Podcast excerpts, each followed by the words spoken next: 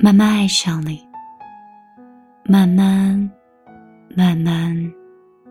的忘记你。你在什么时候会恨自己反应太慢？微信群里有人发红包，你每次都抢不到。在地铁里，明明你前面的人下车了，你都抢不到位置。吵架的时候被别人骂哭了，回到家才想起来该怎么样才怼回去。沈小念也是这样的人，并且她的状况比一般人更严重。她并不是笨，上学的时候她是个学霸，总是第一个写完试卷。工作的时候她是一个牛逼的员工，总是第一个提出解决的方案。但是一到生活里，沈小念就变得很迟钝了。有一次大家在酒吧里喝酒，有人提议玩个游戏，每个人轮流讲笑话，只要有一个人不笑，讲笑话的人就一次性要喝完3瓶啤酒。轮到余周，他讲了个笑话。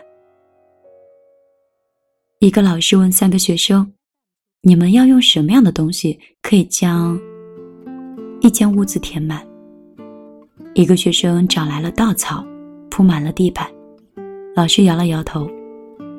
第2个学生找来了一根蜡烛，顿时房子里就充满了光芒。老师还是摇了摇头，因为学生的影子没有被找到。这时候第3个学生往地板上丢了一块肥皂，没一会儿，欢快的娇喘声便充满了整个房间。笑话讲完了，所有人都乐了。余周以为自己逃过了一劫，却发现沈小莫依然摆着一张冷漠的脸，没有一丝笑意。游戏规则是没有办法改的，余周一口气就干掉了3瓶啤酒。当余周咽下最后一口酒的时候，现场突然爆出了一阵大笑。沈小念捂着肚子，指着余周笑得喘不过来气。哈哈，这个笑话太好笑了。这个就是沈小念，一直慢别人半拍，什么都比别人慢。就连恋爱，25岁了，还没有谈过。但这天周围的朋友都觉得这个情况是有所改变的，因为余周看沈小念的眼神有火花。这是他们第一次见面，虽然沈小念害的余周是喝了酒，但是他觉得沈小念很可爱。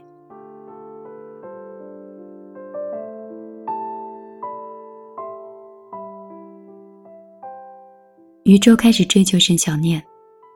有一次，余周约沈小念去唱 K， 到了 KTV， 沈小念静静地听着余周唱，余周让沈小念也唱，沈小念就一直推辞。等到余周去洗手间回来，却发现包间里传出了沈小念的歌声。沈小念不跑掉，而且跟他的人一样，就是慢了半拍。他的歌声和伴奏好像永远都不在一个频率上。发现余周回来了，沈小念好像脸一下就红了，连忙不好意思地放下了话筒。余周说，哎，你知道吗？现在年轻人啊，都流行男女2重唱，咱们也试试怎么样？你先唱，还是我先唱？沈小念看着余周真诚的眼神，心中有一点暖暖的。这一天，沈小念第一次在这个人面前唱歌。这一天，沈小念第一次把歌唱尽兴了。有一天下雨，沈小念没有带伞，然后就直接冲进了雨里。过了一会儿，沈小念发现雨停了。就这样走了好几步，沈小念才发现自己头顶有一把伞，而自己旁边呢，就站着淋湿的余舟。沈小念连忙把伞推到余舟的头上说：谢谢，不用。余舟开玩笑地说：你居然没有发现我的存在感就这么低吗？沈小念有些内疚地说：对不起，我就是这么一个慢半拍的人。余舟拿出纸巾帮沈小念擦掉了头发上的水，然后说：慢半拍有什么不好的呀，挺萌的呀。余舟看了一眼沈小念说：我就喜欢这样萌的你。沈小念一直慢半拍，但这一刻她却觉得自己的心跳抢拍了。这一天，沈小念和余舟就在一起了。有了余舟，沈小曼慢半拍的生活也开始变调了，跟着余舟去 KTV 唱最新的歌，吃新开的餐馆，玩最流行的桌游。偶尔他也会在余舟的怂恿下，他们会来一次说走就走的旅游，两个人去新疆，去看了戈壁，去看了雪山，去看了高原湖。在那次的旅行中，沈小念迎来了她的26岁的生日。在最美的赛里木湖边，余舟对沈小念说：我爱你。沈小念脸红了。余舟问：你呢？沈小念想说什么，却又开不了口，就只是呆呆地站着。余舟说：没关系的，慢慢来，我会等你的。我相信总有一天你也会跟我说你爱我。但是又过了大半年，沈小念还是没有说过那句话。余舟没有对沈小念施压任何压力，没有对她发脾气，也没有跟她吵架。于是余舟的工作就越来越忙，加班越来越多，两个人见面越来越少。就算是见面，余舟看上去也是有点疲倦的，不爱说话。但是沈小念想，余舟对自己这么有耐心，现在自己也应该更包容了。于是沈小念选择了默默地等待余舟。有一天，沈小念跟朋友喝咖啡，突然掏出来一个毛线球，然后再掏出两根长长的毛衣针，然后就开始旁若无人地织起来。朋友吓得咖啡都从嘴里喷出来了，问他：这大夏天的，你这是干什么呀？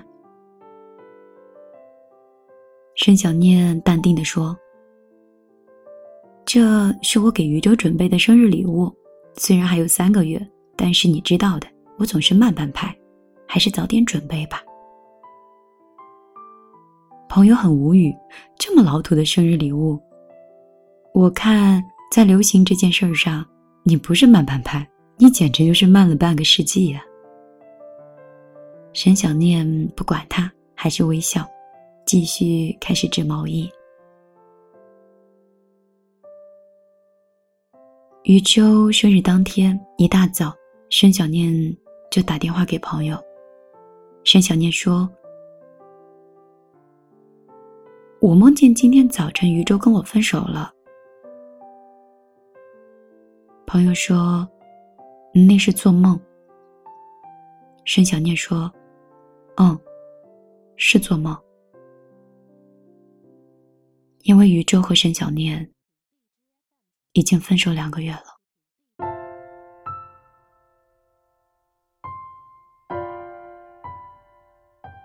2个月前，沈小念刚下班，出了公司的门就被一个陌生的短发女生叫住了。短发女开口一句话就把沈小念就问懵了：喂，你怎么还不跟余舟分手啊？短发女说她跟余舟已经认识3个月了，她对余舟是一见钟情，第一天就会跟渔舟表白说我爱你。渔舟对这个女生是避之唯恐不及，但是这个女生每天都会对渔舟说我爱你，见面说，微信说，电话说。也许语言有催眠的能力吧，1个月以后渔舟就跟他在一起了。当时沈小念还不相信，说这不可能的。短发女一脸嘲笑的表情说，他天天跟我在一起，你就没有发现点什么不同的吗？我真的没有见过你这么迟钝的人。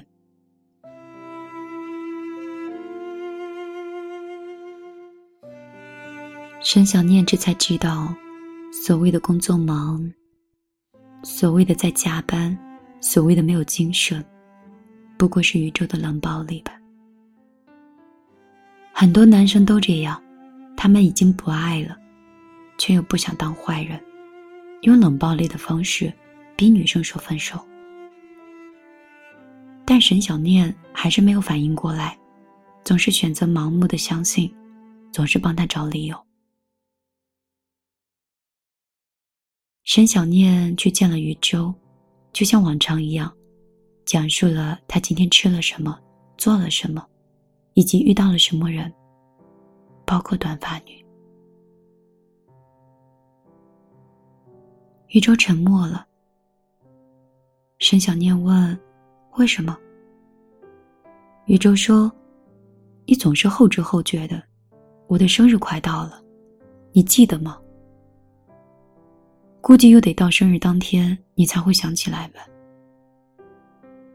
沈小念捏着包里还没有织完的毛衣，想拿出来却忍住了。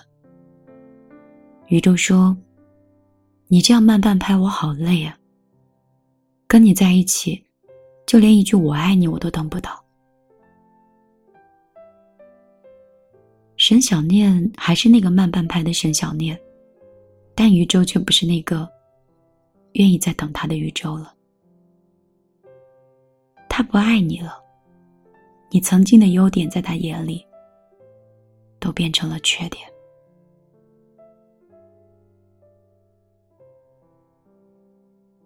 那天沈小念和宇宙分手了，分得很干脆。沈小念最后如宇宙所愿，变成了一个果断的人，一点也不慢半拍，一点也不拖泥带水。朋友们都很感叹沈小念结束感情的方式就一个字，帅。2个月就这么平平静静的过去了。渔舟彻底的消失在沈小念的生活里，但是在渔舟的生日这天，他突然就出现在了沈小念的梦里。沈小念说，我梦见今天早晨宇宙跟我分手了。朋友说，那是做梦。沈小念说，那是做梦。朋友安慰他说，幸好都过去了。沈小念说，是啊。然后他就把电话挂了。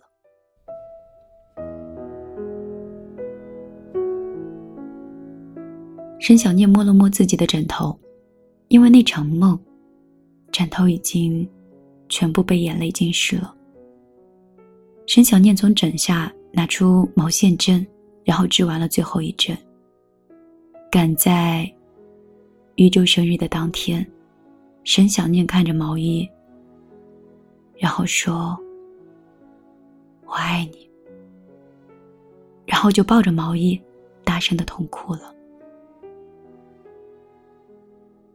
也许在生活中我们不一定像沈小念这样慢半拍，可是在爱情里，我们全部都变成了沈小念。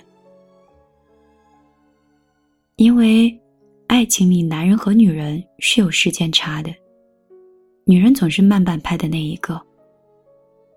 他追我们的时候，我们还没有爱上他，当我们爱上他的时候，他已经不爱了。因为慢半拍，一开始动心的人是你，结果越陷越深的是我。因为慢半拍，所以你走了，我还爱着你。有人说慢热是怕被辜负，因为每一次都太全情投入。所以如果你终究要离开我，请不要来爱我，毕竟连忘记我都学得很慢的。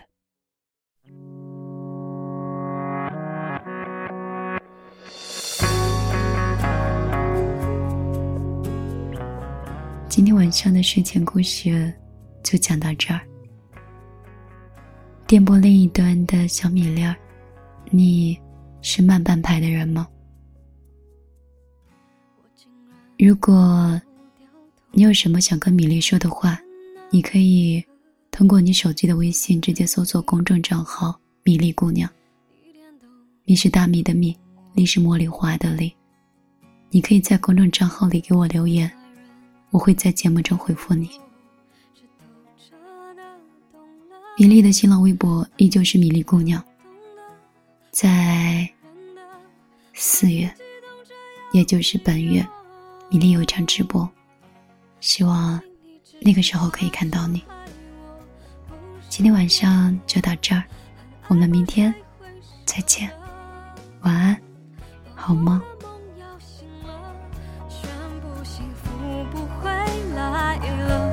用心酸微笑去原谅了，也翻越了，有昨天还是好。